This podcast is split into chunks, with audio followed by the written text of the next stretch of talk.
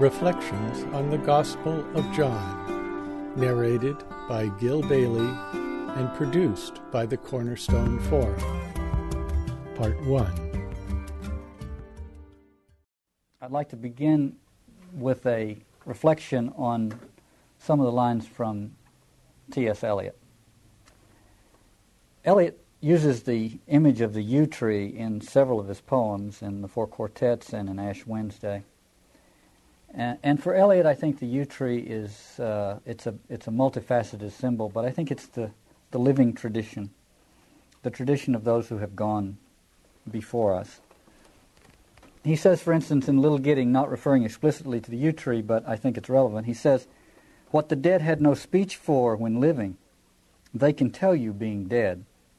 The communication of the dead is tongued with fire, beyond the language of the living." And the yew tree, I think, for Eliot, is also this living tradition which is regarded, as Eliot's understood it, regarded by the modern world as moribund and passe, um, but that he strove to return to and to call attention to because he regarded it as tongued with fire. Uh, that's a marvelous image, you know, about uh, image of the of the uh, Holy Spirit, the inspirer. So this this uh, language of the dead is beyond the language of, of, the living, and the modern world has pretty much found it to be so.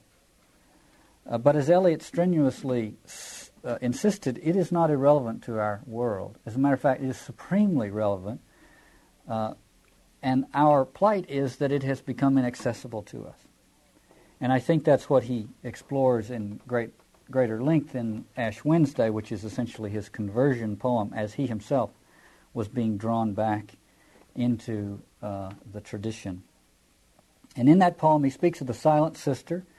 The silent sister is more or less the hovering spirit uh, that that hovers over the uh, movement of the Christian revelation through history. And he says the silent sister, veiled in white and blue between the yew trees, bent her head. This is in response to a kind of uh, abyss that separates the modern world from this tradition. So the silent sister goes and takes up her stand in that liminal place between the past and the present world. And the, and the modern world has no access to the past, no access to this language tongued with fire. And so the silent sister takes her stand there. And she does not try to speak. She's not as, as silly as I am. She simply stands there and makes the sign of the cross. Eliot says, She bent her head and signed, but spoke no word. But the fountain sprang up and the birds sang down, redeemed the time, redeemed the dream, the token of the word, unheard, unspoken, till the wind shake a thousand whispers from the yew. And the wind, of course, is the Spirit again, the pneuma of biblical inspiration. So here's the gesture of the simple sign of the cross. The, the uh, fountain springs up, the birds sing down, and now we feel this impulse redeem the time, redeem the dream, the token of the word unheard. The word is still unheard. And in Ash Wednesday, Eliot, as we'll see in a few minutes, Eliot refers specifically to the Gospel of John prologue and this language of the Logos. And he says it is precisely that to which we are deaf in our world. Absurdist means to be deaf. That is to say, an absurd existence is, a, is an existence deaf to this. To what? To what? We live Eliot is saying in this poem. We live in absurdity because we cannot access the language tongued with fire. And so we piddle around. but then he says, we live in a time between dying and birth. That is to say, we live in one of these liminal states, uh, stages of human history and human existence in an ontological sense. And so the voices that we that sh- are shaken from the yew tree by these momentary uh, visitations of grace drift away after a while.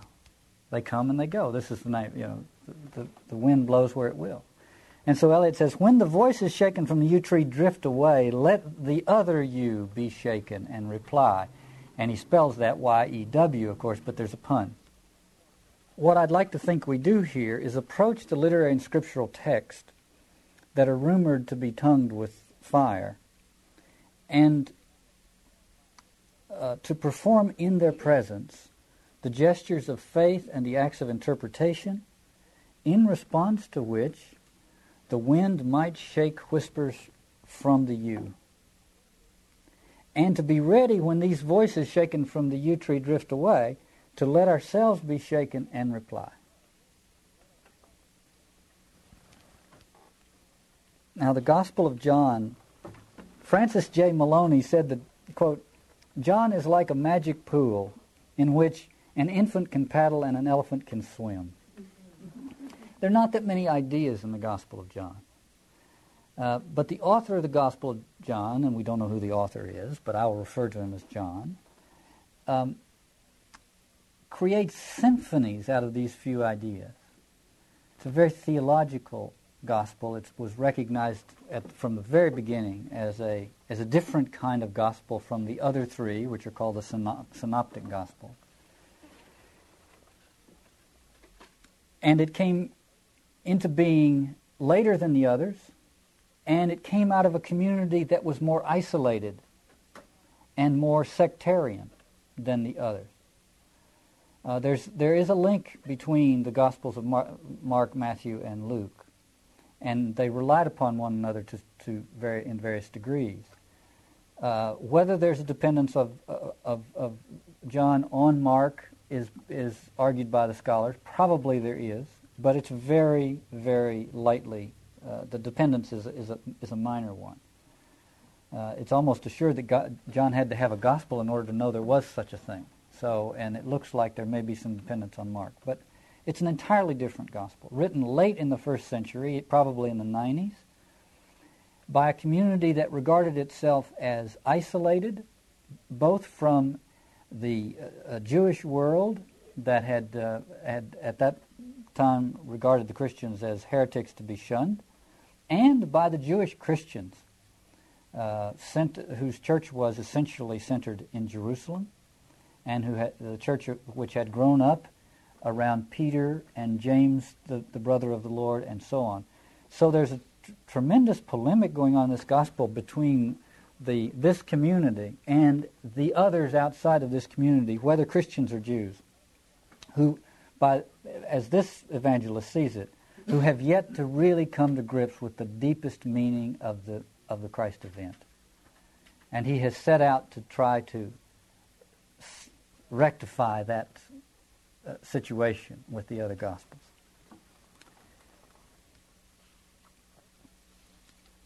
The first Gospel, as you know, begins with the baptism in the Jordan. Mark's Gospel begins with the baptism because, in, in truth, we know nothing of Jesus' life prior to that. The Gospel of Matthew and Luke, because it was understood at the time that to tell the, the story of a great one, you had to begin with uh, the, the lineage, the, the miraculous birth and childhood, and so on and so forth. This was all part of what had to happen.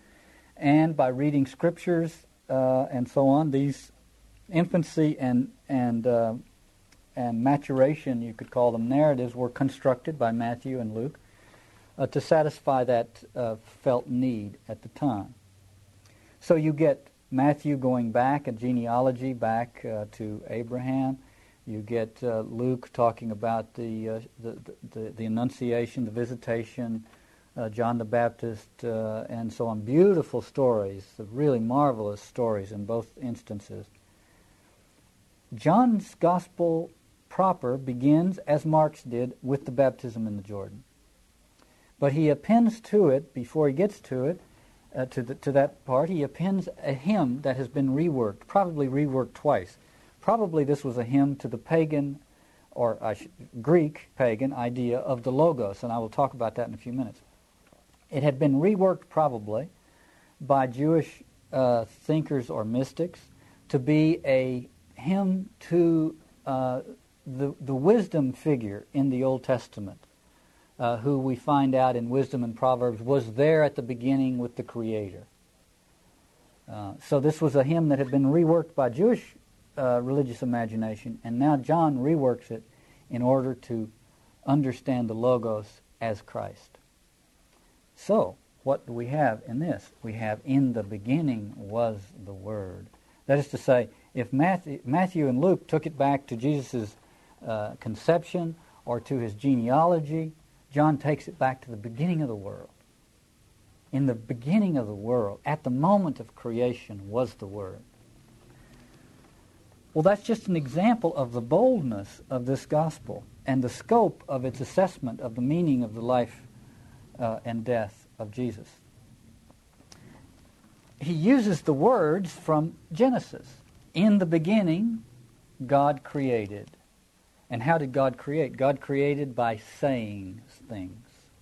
God created by, God said, let there be light. God said, God said, God said. That's how creation comes to be in the Bible. And the Logos, Logos is the Greek, obviously, you understand that, the Greek uh, translation. The Hebrew for that Greek word is dabar. The, word, the Hebrew word that it really that it really translates is dabar, which is the word of the Lord, but a word that has power, that has effects, that changes the world by being spoken, makes the world, but changes it by being spoken.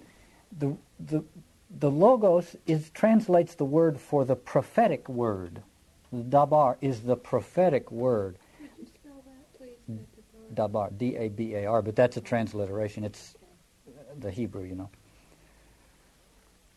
The, the word of the Lord in the prophetic tradition is always contending against the hardness of hearts. So, for instance, in 1st Isaiah, we have, Hear the word of the Lord. Make justice your aim. Redress the wronged. Hear the orphan's plea. Defend the widow. Come now, let us set things right, says the Lord. So this is the dabar, the word of the Lord, speaking on behalf of those who are wronged and shunned and cast out and maltreated. It comes to set the world right, as Isaiah says. In a sense, the word breaks the silence that nobody knew existed. The prophetic word has a disenchanting power. And suddenly, it causes those who didn't even notice the widow and the orphan and the etc., etc., etc., to notice them and to redress this lack of notice that existed before, this hardness of heart. On the other hand, the Word causes those who are its bearers to suffer. Jeremiah says, after speaking the words of Yahweh faithfully, he says in a moment of, of uh, dejection, You have seduced me, Yahweh, and I have let myself be seduced. Some exegetes have suggested a four letter word for that seduced in order to really get the power of it. You have seduced me, Yahweh, and I have let myself be seduced. You have overpowered me. You were stronger. I am a daily laughing stock, everybody's object of contempt, because I have spoken your word. The word of Yahweh has meant for me insults and derision all day long. End quote. Jeremiah. This is what I get for this. Speaking on behalf of those who have been left out because of the hardness of heart of the, of, of, of the people. I have become one of those left out.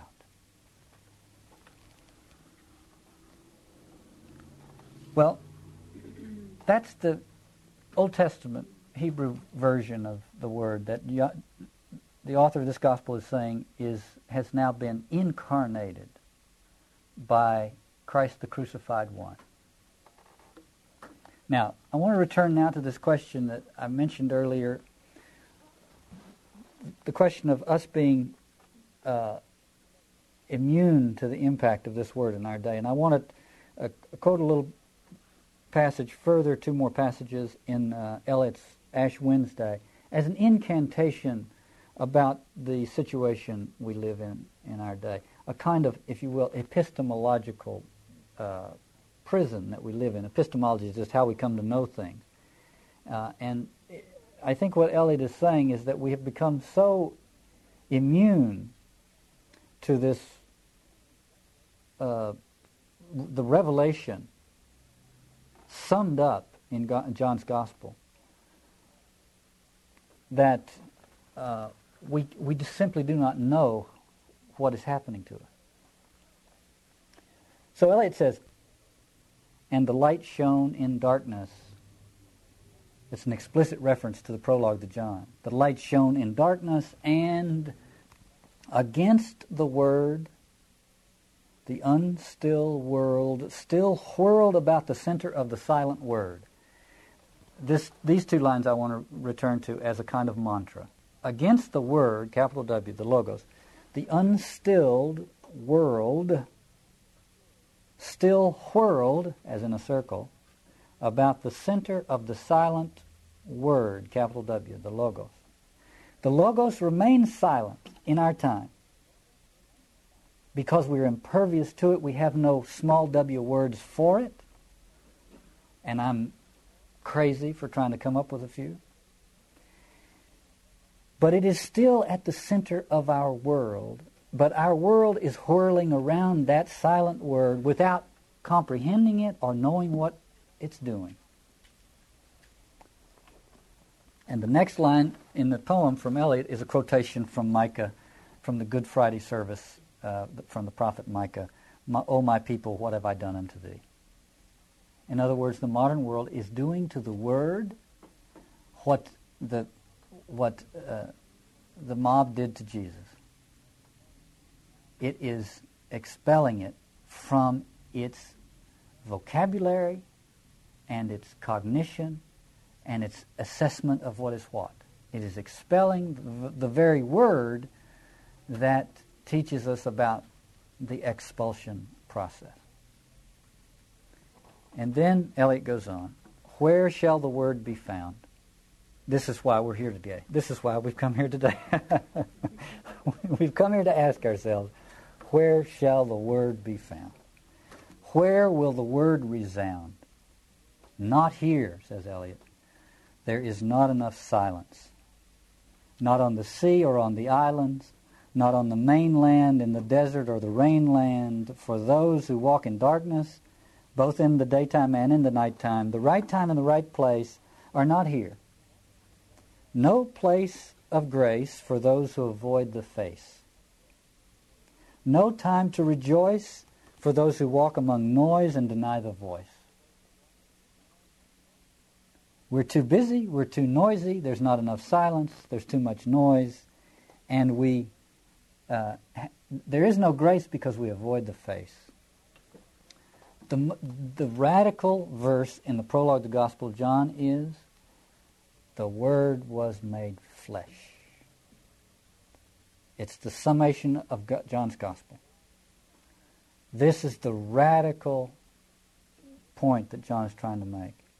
The entire biblical revelation is contained in the life, death, and resurrection of this one human being. Human being, human being. That's what John's saying. And Eliot says there's no place of grace for those who avoid the face. No, because the incarnation is the scandal. It's a scandal, an even more outrageous scandal than the scandal of election for the Jewish people, which was itself a scandal. You know that little funny little phrase that people use, and I use it, uh, you understand, with no, no derogatory sense. That funny little poem, How Odd of God to Choose the Jews. How odd of God to choose. This is what Paul found when he began to preach to the Gentiles. How odd of God to choose a hanged man.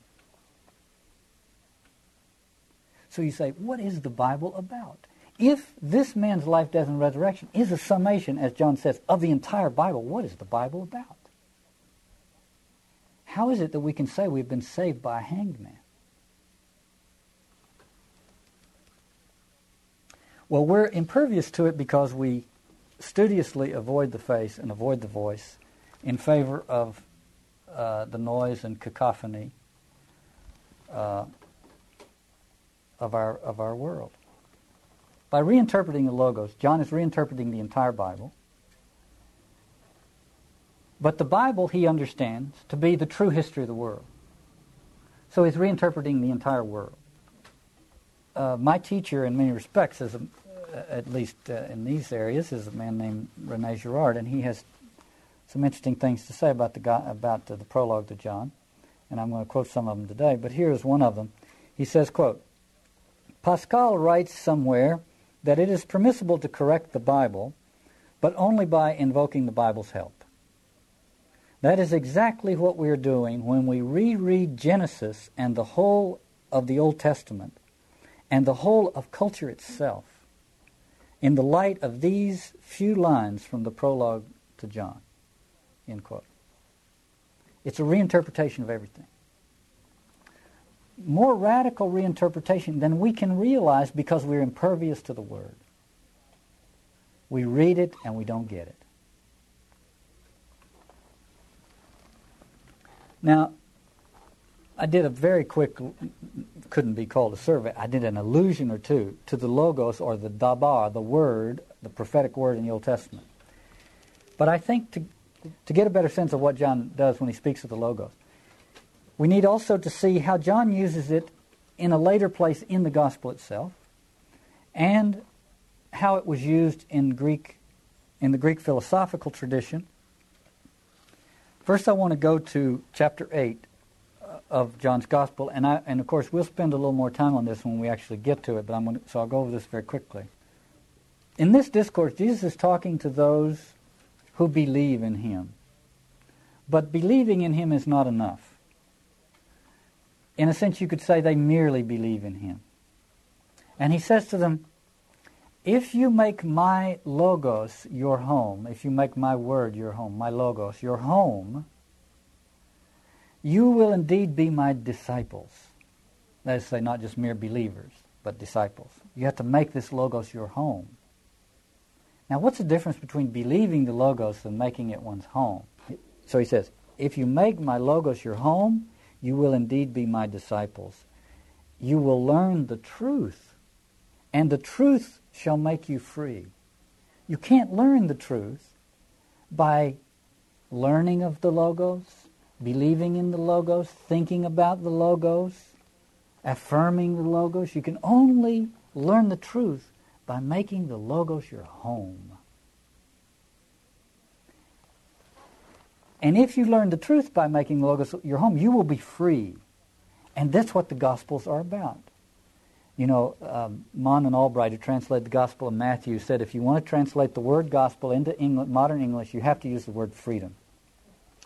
And that's how Paul used it. This is about freedom. You want to be free? step right over here. That's what Paul said. You want to be free? So, it's about freedom.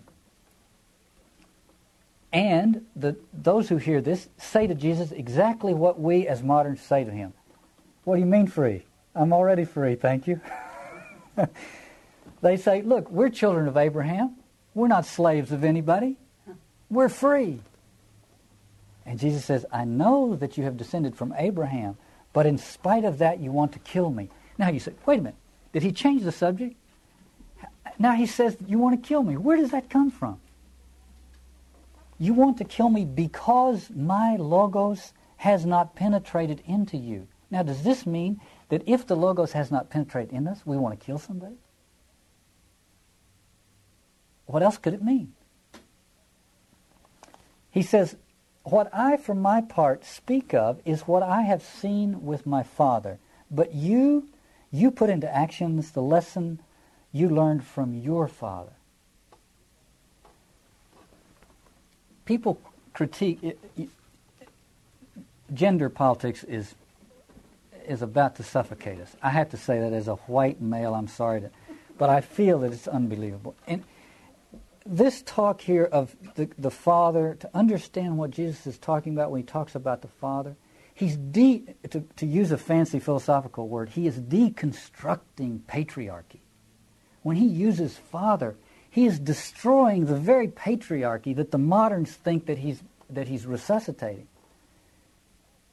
He says, look, when you call someone your father, you confess to a whole array of, of alliances and loyalties and so on, ethnicities and nations and da da da da da.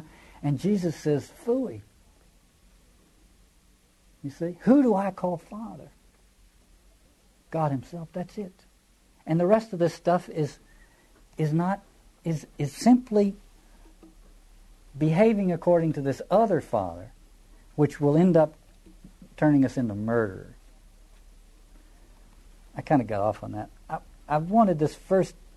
I'm thinking not of you because we are all friends, most of us, but I'm thinking these people are going to hear this for the first time. I, I thought to myself today, Gil, I sat and said, look, Gil, don't say anything that's politically incorrect because get to the politically incorrect stuff in the third or fourth tape, you know. Anyway, that's so that's that part. Then, so Jesus says, "You're doing what your father, what you learned from your father." Do you know why you cannot take in what I say? It is because you are unable to understand my logos. Exactly what Eliot said of us in the modern world. The devil is your father. And, and they said, well, wait a minute, we thought it was Abraham, see, and Moses. And Jesus said, no, the devil is your father, and you prefer to do what your father wants. He was a murderer from the beginning. He is a liar and the father of lies. Now, in a, so now we have two things we have the first line of the prologue, which says, In the beginning was the Logos. And we have the last line of this discourse, which said, In the beginning was the liar, who is also a murderer and the father of lies. Now, this gospel is admittedly a dualistic gospel, which presents some problems for us. It presented some major problems for the community out of which the gospel came. The community fell apart within a decade after the gospel was written, precisely because of its dualism. Presents some problems. But there is something to be learned from the dualism of this gospel.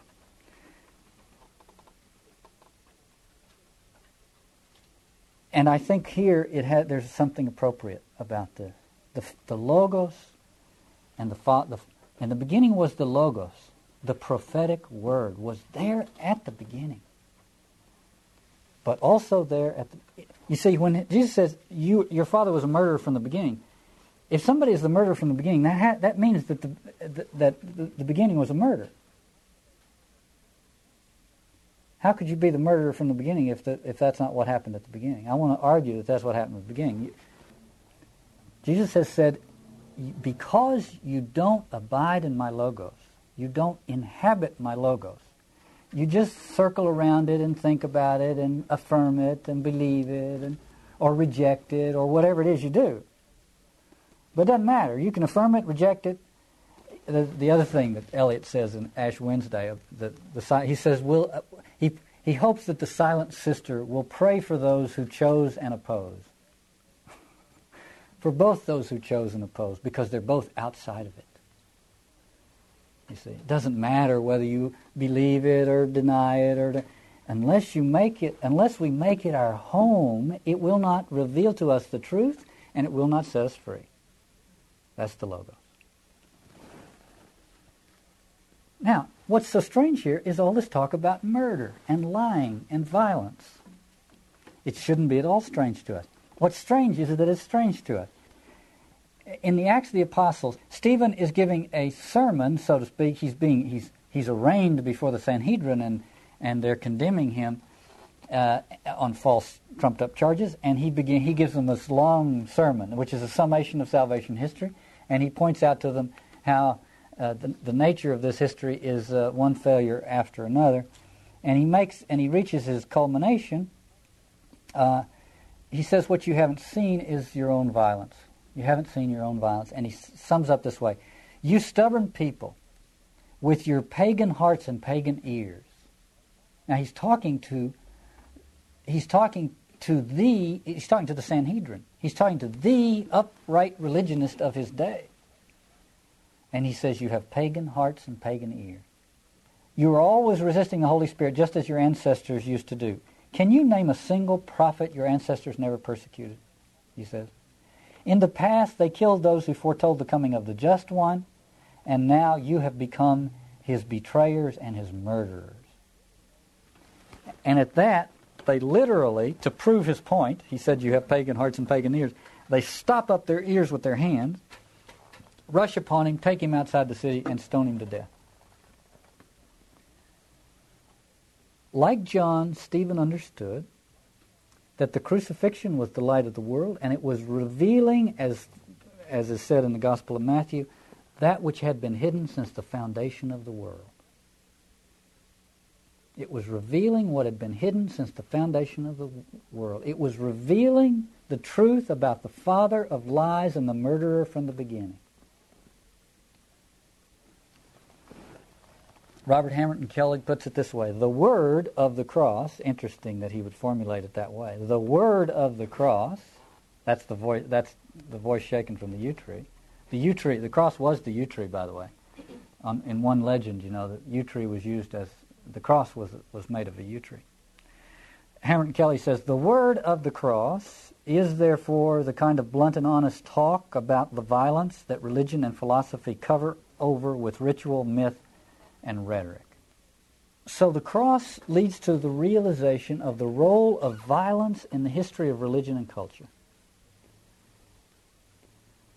This, I think, uh, is the revelation of our time, and I think uh, Girard is a Rene Girard is a major figure in bringing this revelation to our awareness. It is there so explicitly in the text that one cannot believe that it is just now coming to our awareness. But better late than never. How strange that we're just now realizing that the Bible has to do with violence, religion, and truth. I think it has to do with violence, religion, and truth. And, well, most people have thought that it had to do with truth, or at least the, those who thought of it piously thought it had to do with truth and with religion. Uh, but not many people thought it had to do with violence. Or let's put it this way those who thought it had to do with violence shut it and went someplace else. So the those who saw that it had to do with violence gave up on it, and those who still thought it was a wonderful thing didn't notice that it had to do with violence. And we live in a time where we have to bring those two things together. It's about violence, religion, and truth, because we are in the grip of the thing it's about. And if we and and we think that it's irrelevant to, to the condition that we live in, it's supremely relevant. In the Bible I have there 1674 pages. The first homicide, which is really a fratricide, occurs on page four. Uh, and thereafter, it, the, the thing is awash in blood. Awash in blood. And it reaches its denouement by Christian standards at a ghastly public execution. And then it finally culminates in apocalyptic violence or scenes of apocalyptic violence. What's strange is that it's just now dawned on us that this is about violence, that this book is about violence. About violence, religion, and truth. In this morning's New York Times, again, I tried to get through it without, you know, but there it was. Yesterday, 200 people killed in Bombay in a series of bomb explosions, almost certainly set by religious, quote, religious extremist. Another headline Serbians shell Muslims. Another headline The Texas uh, cult, which is where the, the, this armed camp, you know, of. Uh, of uh, Branch Davidians are holding off all these federal agents. Abortion clinic doctor killed uh, yesterday or the day before uh, by an anti-abortion uh, protester. The World Trade Center blown up a week or two ago, uh, pr- almost surely by religious extremists, quote unquote, or at least religion. Religious passions were involved in that uh, in, in, that attack. Another headline in this morning's paper Arab and Israeli violence intensified, and so on and so forth. There just so many pages in the paper. Religion and violence and truth, it is surfacing in our time. And the text that will help us think about it and get to the heart of it, I think, is the biblical text. So, John's Gospel, if we read chapter 8 in connection with the prologue, you realize that John's Gospel is talking about two logoi, plural of logos. There are two logoi operating in the world. Two words, two forms of coherence. This would be a good way to put it. Two patterns of coherence. Two, way, two ways of making meaning. Or let's put it this way one way of discovering meaning and one way of making meaning.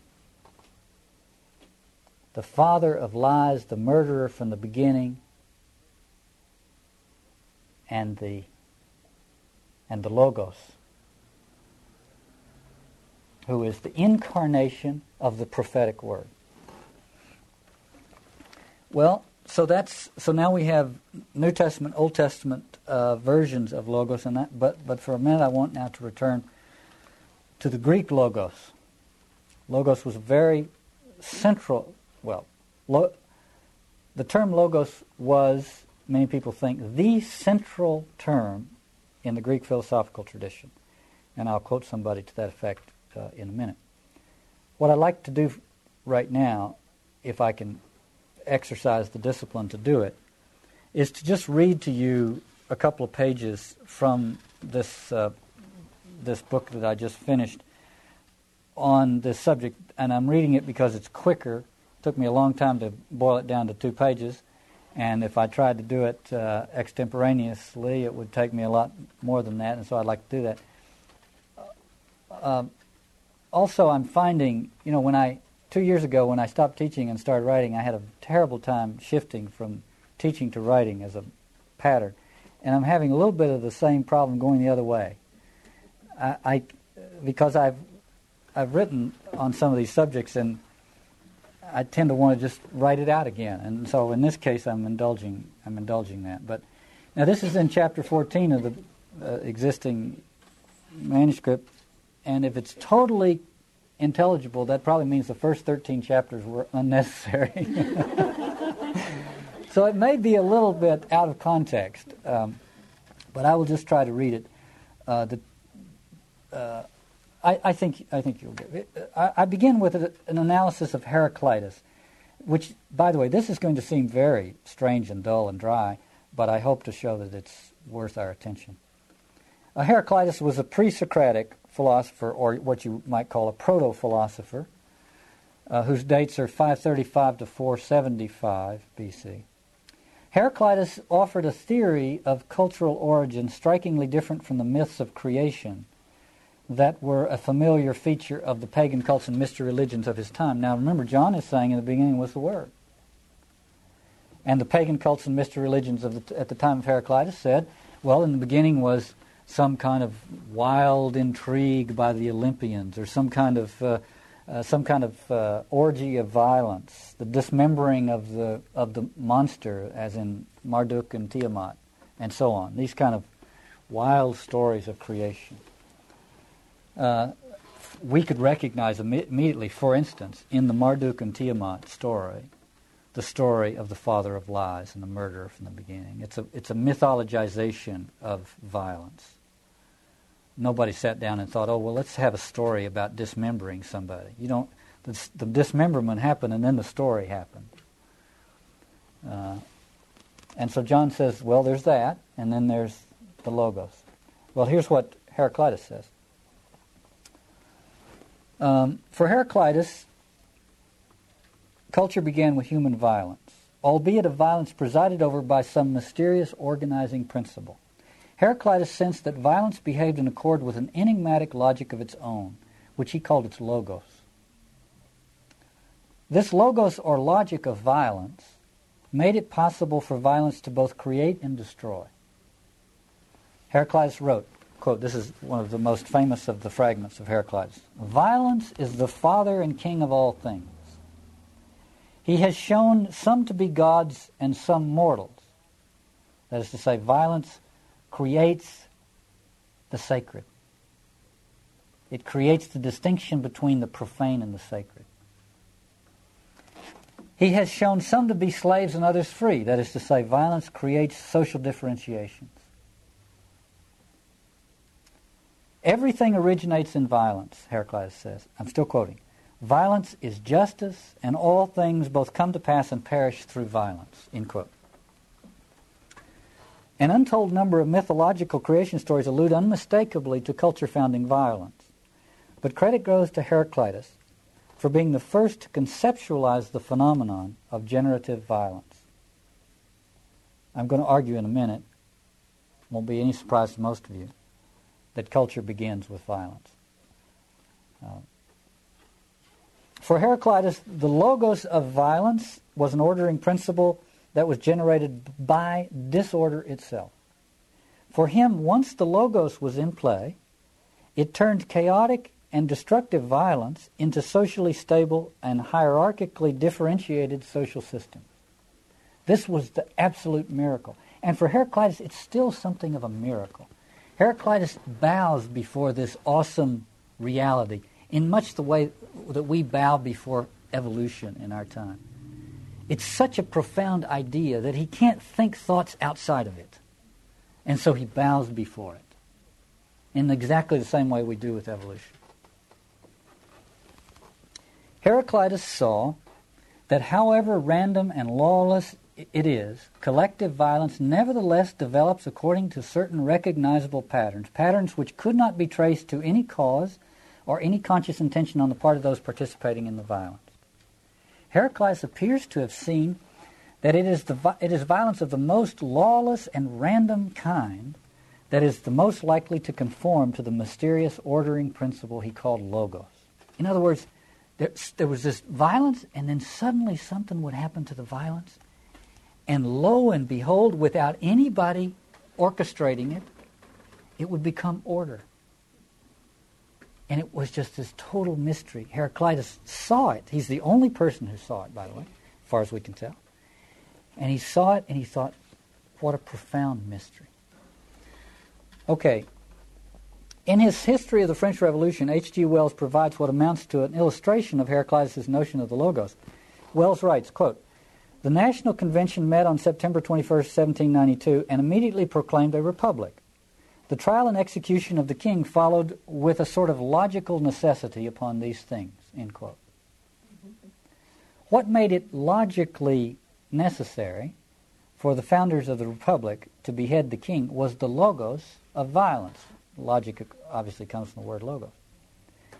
It was logically necessary because of this logos of violence the logos of violence first formulated in non-mythological language by Heraclitus. For Heraclitus, the logos functions as culture's mysterious law of gravity. Even after account has been taken of its more sobering implications, what I have just said can be considered the good news, both in the colloquial and in the biblical sense. The Bible generally and the Gospel specifically contain unmistakable warnings, however, and these warnings cannot be separated from the redemptive and emancipating claims these texts make. For Heraclitus, the Logos functions as culture's mysterious law of gravity.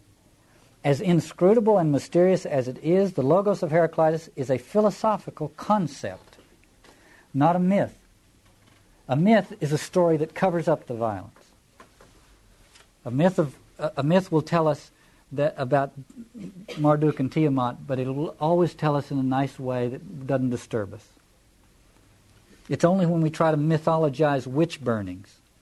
As I say, as soon as we try to mythologize things after the Christian revelation has had its impact on us, that we're disgusted by the process of trying to do so. But if we have these myths that antedate this revelation, we can still convince ourselves to read them in that naive way. As inscrutable and mysterious as it is, the Logos of Heraclitus is still a philosophical concept, not a myth, but it functions mythologically within the philosophical tradition. The significance of the last observation comes to the fore when we realize how pivotal Heraclitus' concept of the Logos became in the history of philosophy. In his study of the pre Socratic, I know this seems dry, but bear with me. In his study of the pre Socratic philosophers, Professor Milton Nahm points out that Heraclitus' concept of Logos lies, quote, at the core of Alexandrian speculation. That is to say, at the heart of philosophy itself. Even more to the point Nahm's obser- is Nahm's observation that with this concept of the Logos, Heraclitus, quote, begins the differentiation of systems of language from the events to which they refer, end quote. A differentiation that has come to be the defining characteristic of the entire philosophical enterprise. The differentiation, let me just try to unpack that. The differentiation between the violent events to which the words refer and the words. And if we can make that differentiation, we can engage in a discourse, we can use those words in a discursive way, and we can generate all kinds of insights and philosophical theories and you know a whole the whole philosophical panoply can be generated from those those formulations once we have performed the initial cleansing which is to separate from them the violence to which they originally referred. That's what Logos does. And it gives birth to philosophy. And philosophy in our time is dying. The business of myth has always been to generate a system of language removed from but not entirely separated from the violent events to which the r- words refer. Heraclitus was contemptuous of conventional religion and its myths, but his major achievement was to use a kind of oracular, quasi mythic, quasi rational concept for the purpose of doing what myth had always done before, namely to put a screen between the words and the violence to which they obliquely alluded. And thereby he made philosophy possible, and so on. Now, I'm going to, I want to come back to Heraclitus in the modern world because Heraclitus the, the Heraclitan insight is, has, has come to the surface again in our time. But before I do that, I'd like to do a little uh, exercise on using Girard's, Rene Girard's uh, work on the origin of culture. I know from having given talks and classes and so on uh, on the subject that at this point people begin to think, uh, wait a minute, I thought we were going to talk about whatever it was, in this case, the, the Gospel of John. I thought we were going to talk about something that had to do with love and forgiveness, and, and, and we are. We are. But what, what, what we need to discover is the, is the revelatory power of this thing we're investigating. It is not some nice little pious thing that's going to, you know, make us. It is something that is changing the face of the earth in an unbelievable way. And, and so I think we need to come to grips with that. And then we will discover that it has this deep spiritual meaning. But I think before we can feel that meaning at the, really the deepest level, we have to realize the scope of this thing. And so that's why I'm going through this little exercise this morning uh, to get that, in a sense, on the agenda for us, and then we can proceed to see what the gospel says to us about uh, how we live each day uh, with ourselves and with each other. What is explicit in the passage I quoted from chapter 8 of the Gospel of John, and more or less explicit in Heraclitus' formulation of the beginning of things, is violence at the origin of dot dot dot what else? Human culture. Violence at the origin of human culture. I now want to try as quickly as i can and knowing that i will cause at least as much confusion as i dispel i want to try to summarize um, the uh, insights of uh, rene girard on the subject which i think are which i think are profound and the implications of which are uh, almost uh, impossible to uh, to uh, gauge at this time, but they're enormous. I have to start with something called mimesis, which Aristotle called mimesis and Plato called mimesis, which is imitation, which is where Girard starts. Uh, and I will try to return to this before we finish, if I can get there in time, before all of you abandon me here and I have to sit here and talk to myself. Um, Aristotle pointed out that we humans differ from animals in our greater aptitude for mimesis. We are imitative creatures, otherwise, we could not acquire the, the, the language skills, the social skills, etc., etc., that it takes in order to be humans as we know human existence. We learn from each other, we mimic and we learn. And this is what makes us human.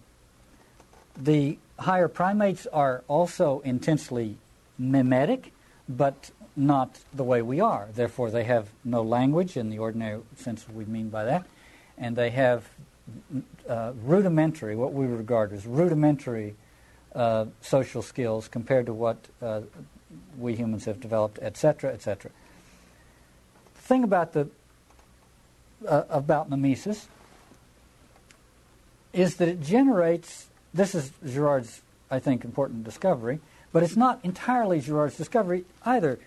You know, Girard's a very funny fellow. He spends about half his time trying to prove that he's not original which is really quite an amazing thing, you know, in our world, because most of us spend so much of our time trying to do the other thing.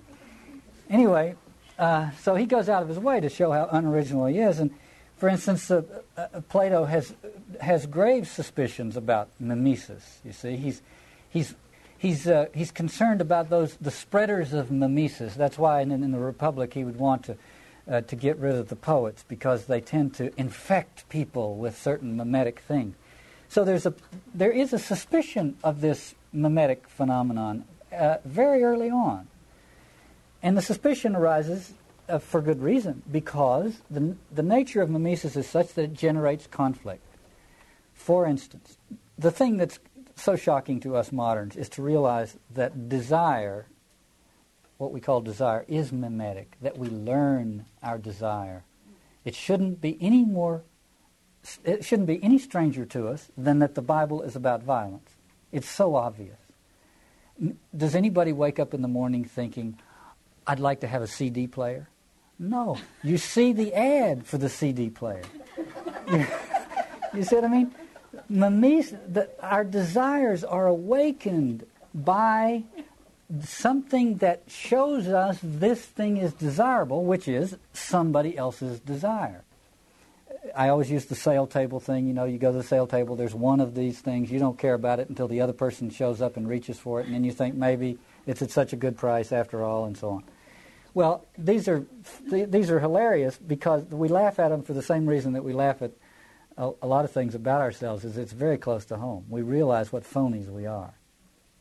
Well, in the in the uh, proto-human situation, right at the beginning of the hominization, you can imagine a creature reaching for an object.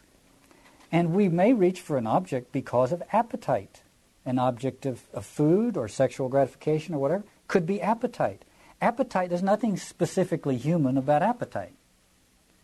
What is specifically human is desire, and there's a difference.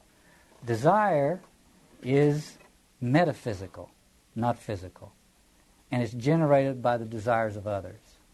There's always a model. And the model, because there's only one object to be had, becomes immediately the obstacle. So now there's competition for this one thing. Imagine this little, I'm doing it in the most economical way. So the acquisitive gesture awakens a desire, is a, is a sign of desirability, awakens the desire in another, who then makes an acquisitive gesture. Still a third sees two acquisitive gestures, therefore much desired, and makes an acquisitive gesture. And now you have several hands reaching for one thing. And so you have conflict. Out of this, Girard theorizes, comes eventually pandemonium. Rivalry, violence, uh, and as we know from you know, children who say, I wanted it first. No, I had it first. It can get crazy. In the original human, pre-human situation, it gets crazy, pandemonium. because acquis- the acquisitive desire or the acquisitive gesture is so contagious. We don't need to tell Madison Avenue that. That's what runs this enormous economy of ours the contagiousness of acquisitive desire.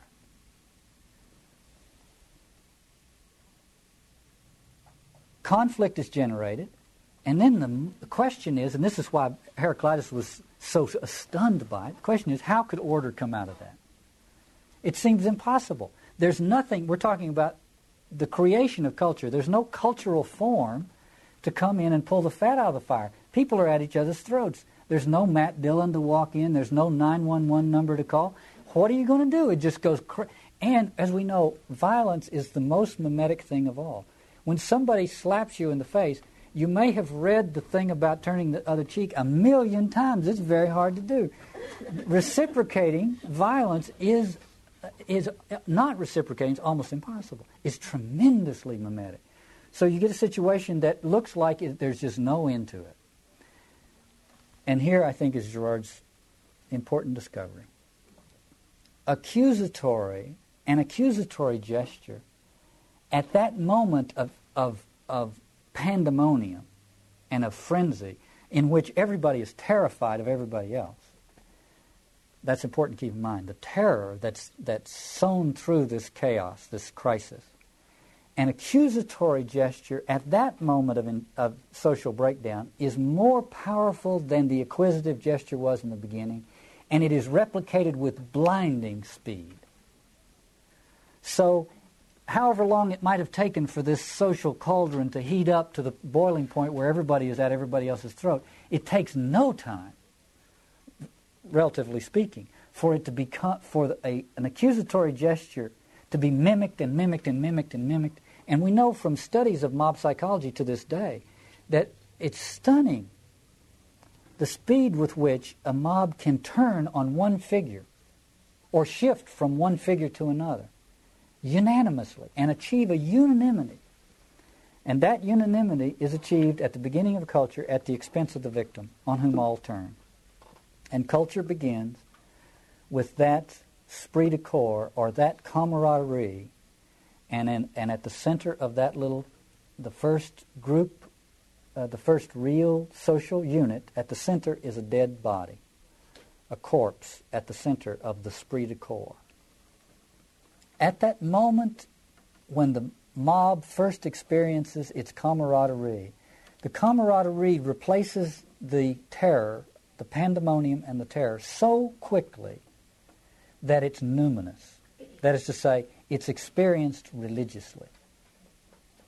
It is the most natural conclusion to draw is that some uh, numinous power has brought this miraculous communion together. And then the myth will, will then explain how that numinous power did that the one we just killed is a god or is a demon or whatever, but it, it, it turns that violence into the sacred. So the primitive sacred is the is is violence that has been mythologized and ritualized and made into the made into the uh, uh, the stabilizing force of cultural life. And that's the way culture is born. And myths of origin, which so often refer to the dismembering of the monster and the killing of the so on, are an attempt to tell that story uh, in a way that is edifying. In a way that is edifying. And rituals, which are always sacrificial, ask yourself why is it that all primitive religion engaged in blood sacrifice? Well, I, Girard has shown, I think, with beyond a shadow of a doubt, as far as I'm concerned, that these rituals are the are the ritualization of an original murder, and they are performed in order to try to reconvene the camaraderie that was born of that murder. And primitive religion is nothing more than the attempt to sustain with ritual, myth, and prohibition that camaraderie through time. So there's a short course on Girardian uh, theory of the birth of culture. It's a real shocker, but it, it shouldn't be a shocker, so much of a shocker when we pick up the paper and see people trying to regenerate culture all over this planet right now in essentially the same way. So, the sacred is born of that culture founding violence, the primitive sacred. And the primitive sacred is, is running amuck in our world. It can no longer, it no longer has the power to convene culture, but it still has the power to, to sow pandemonium. So we have this terrible dilemma. Heraclitus said it would, it would it both creates and destroys. It no longer has the creative power because the Gospels have destroyed its creative power. The Gospels uh, uh, create a community who proclaim the victim to be their Lord. And that proclamation begins to deconstruct the creative power of the primitive sacred or the, or the Heraclitan logos. The Heraclitan logos or the primitive logos, the logos of violence, can no longer create culture, but it can still destroy it. And that's, that's the world we live in. Now, I interrupted my exposition of uh, Heraclitus in order to insert that because I now, but I now want to pick that uh, exposition up and return to Heraclitus in the modern world because uh, the Heraclitan logos, which is the logos of violence, it's the logos that the Johannine Jesus calls the father of lies and the murderer from the beginning, that's the Heraclitan Logos, is alive and well in our world. And unless it can be, it can be confronted by the Johannine Logos or the Christian Logos, we're sunk.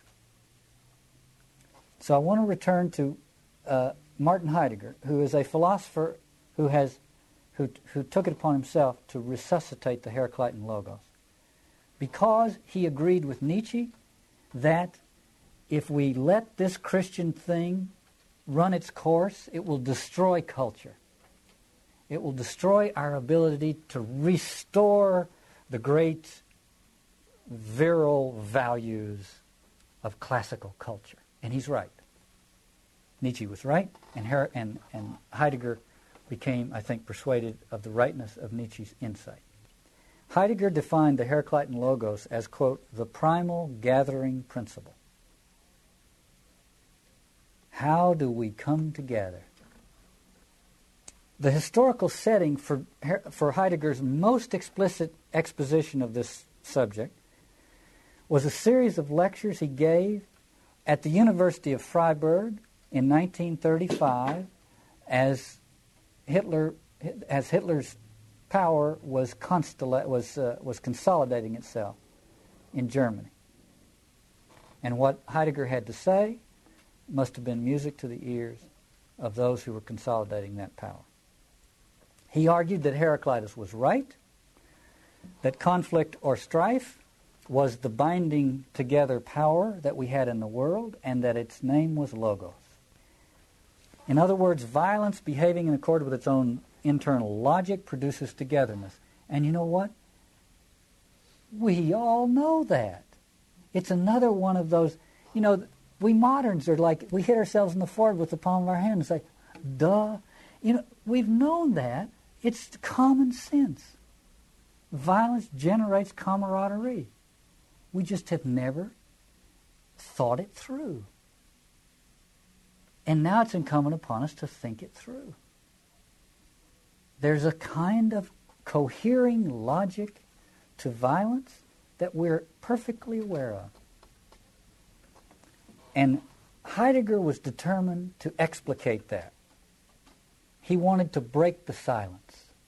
In a way, we have to take our hats off to Heidegger because he had a certain kind of panache, I must say, because he said, I'm, let's, let's cut the BS. And let's come down on this issue. Nietzsche had said, it's either Christ or Dionysus. I choose Dionysus. Well, maybe emboldened by that choice, Heidegger said, let's cut out the philosophical shilly-shallying and get down to what's, what this thing is saying. And it's, it's awesome to see it. And it's right there in Introduction to Metaphysics. Heraclitus had declared, quote, If you have heard not me but the Logos, then it is wise to say accordingly, all is one. That's the message of the Logos. All is one. Girard would amend that and say, unanimity minus one. There was one person left out of that unanimity, but we're not talking about that one because that's the corpse at the center of it. You see? That's the one whose presence in the economy of things is erased. Even though Heidegger clearly understands that in the first instance, logos is the principle of violent camaraderie and not speech, nevertheless he says that Heraclitus' reference to hearing the logos means that the logos involves, quote, something audible. This something audible, however, is obviously not ordinary speech. Uh, Heidegger had nothing but contempt for ordinary speech. He was so sick of ordinary speech. He was sick of the modern world because it was, it was nothing but fatuous gossip and, and empty opinion. He wanted some kind of other speech, and it's terrifying to think what he really wanted. But anyway, it was not ordinary speech he was after. He was after something else. Nor, according to, Her- uh, according to Heidegger, was this logos a philosophical discourse. He was also sick of philosophical discourse because it was, it was backing and filling all the time and never came to anything. Now, so then I ask these rhetorical questions. What then could it be? What is audible but neither discourse nor ordinary speech? What is both audible and opposed to discourse? According to the fragment of Heraclitus that Heidegger quotes, regardless of what words it uses or whether it uses words at all, this audible anti discourse has a predictable message. The message is all is one. What is it, more, second rhetorical question, what is it that is audible but opposed to discourse and whose message is all is one? The answer is the cry of the mob at the moment of unanimity. That's the father of lies and the murderer from the beginning. Heidegger writes there can be true speaking and hearing only if they are directed in advance toward the logos. Only where the logos discloses itself does the phonetic sound become the word, but those who do not grasp the logos are unable to speak. Now, this I, Heidegger is impossible to read. Uh, so I'm understand. But if we saw what he is saying, He's saying we must find a way to speak the Logos in our world or it's going to fall apart. Only by speaking the Logos can the phonetic sound become the compelling word. But those who do not grasp the Logos or, or who are not grasped by it are not able to speak it. That is to say, you have to fall under the spell of the Logos in order to speak that word that convenes the crowd, which is exactly what Hitler was doing as Heidegger was giving these, these lectures. Precisely what Hitler was doing. And I think I, I can, Heidegger was too smart a man not to know that, that what he was talking about was what was happening at those Hitler rallies. In other words, exasperated with gossip and idle chatter of the modern world, Heidegger longs for the loudspeaker and the chanting crowds. We, he says, we can hear the Logos truly only if we are its followers. The man who is no longer a follower is removed and excluded from the Logos. He says we have to allow ourselves to fall under its spell. And then he says Logos requires violence. Like Nietzsche before him, Heidegger sensed how dependent humanity was and had always been on structures of sacred violence. And like Nietzsche, he felt a return to these structures was imperative and that biblical faith stood in the way of this important revival. Though he was not alone in doing so, this most original and brilliant of philosophers provided the intellectual flying buttress for German National Socialism. With Heidegger, therefore, Philosophy finally declares itself to be, in Girard's words, quote, the last final refuge of the sacred, the primitive sacred, the mystification of collective violence. Okay, I'm going. Now we're so far out on this limb. You're thinking, how are we ever going to become holy by reading John's Gospel after all of that? But I want now to return to the other logos. John says, "In the beginning was another logos." the logos that we always exclude in order to attend to the logos of violence. We excluded it and, and gave our fidelity to the father of lies, the murderer from the beginning. But there was, John says, another Logos at the very beginning. In Aeschylus Agamemnon. Agamemnon is is uh, becalmed and can't get to the Trojan War where his fame is to be uh, created. And so he consults the, the oracles and he's told that he must sacrifice his daughter. He's offended the goddess and he must sacrifice his daughter. So he brings her out to sacrifice her. And she is, uh, he instructs her, instructs the priest to, to bind her and gag her. And the priests who are doing this know her from the court. I'll read this passage. Well, let me read it and then comment upon it. Her father spoke again. To bid one bring a gag and press her sweet mouth tightly with a cord, lest Atreus's house be cursed by some ill omened cry. There is a logos that has to be silenced if the sacrifice is to work.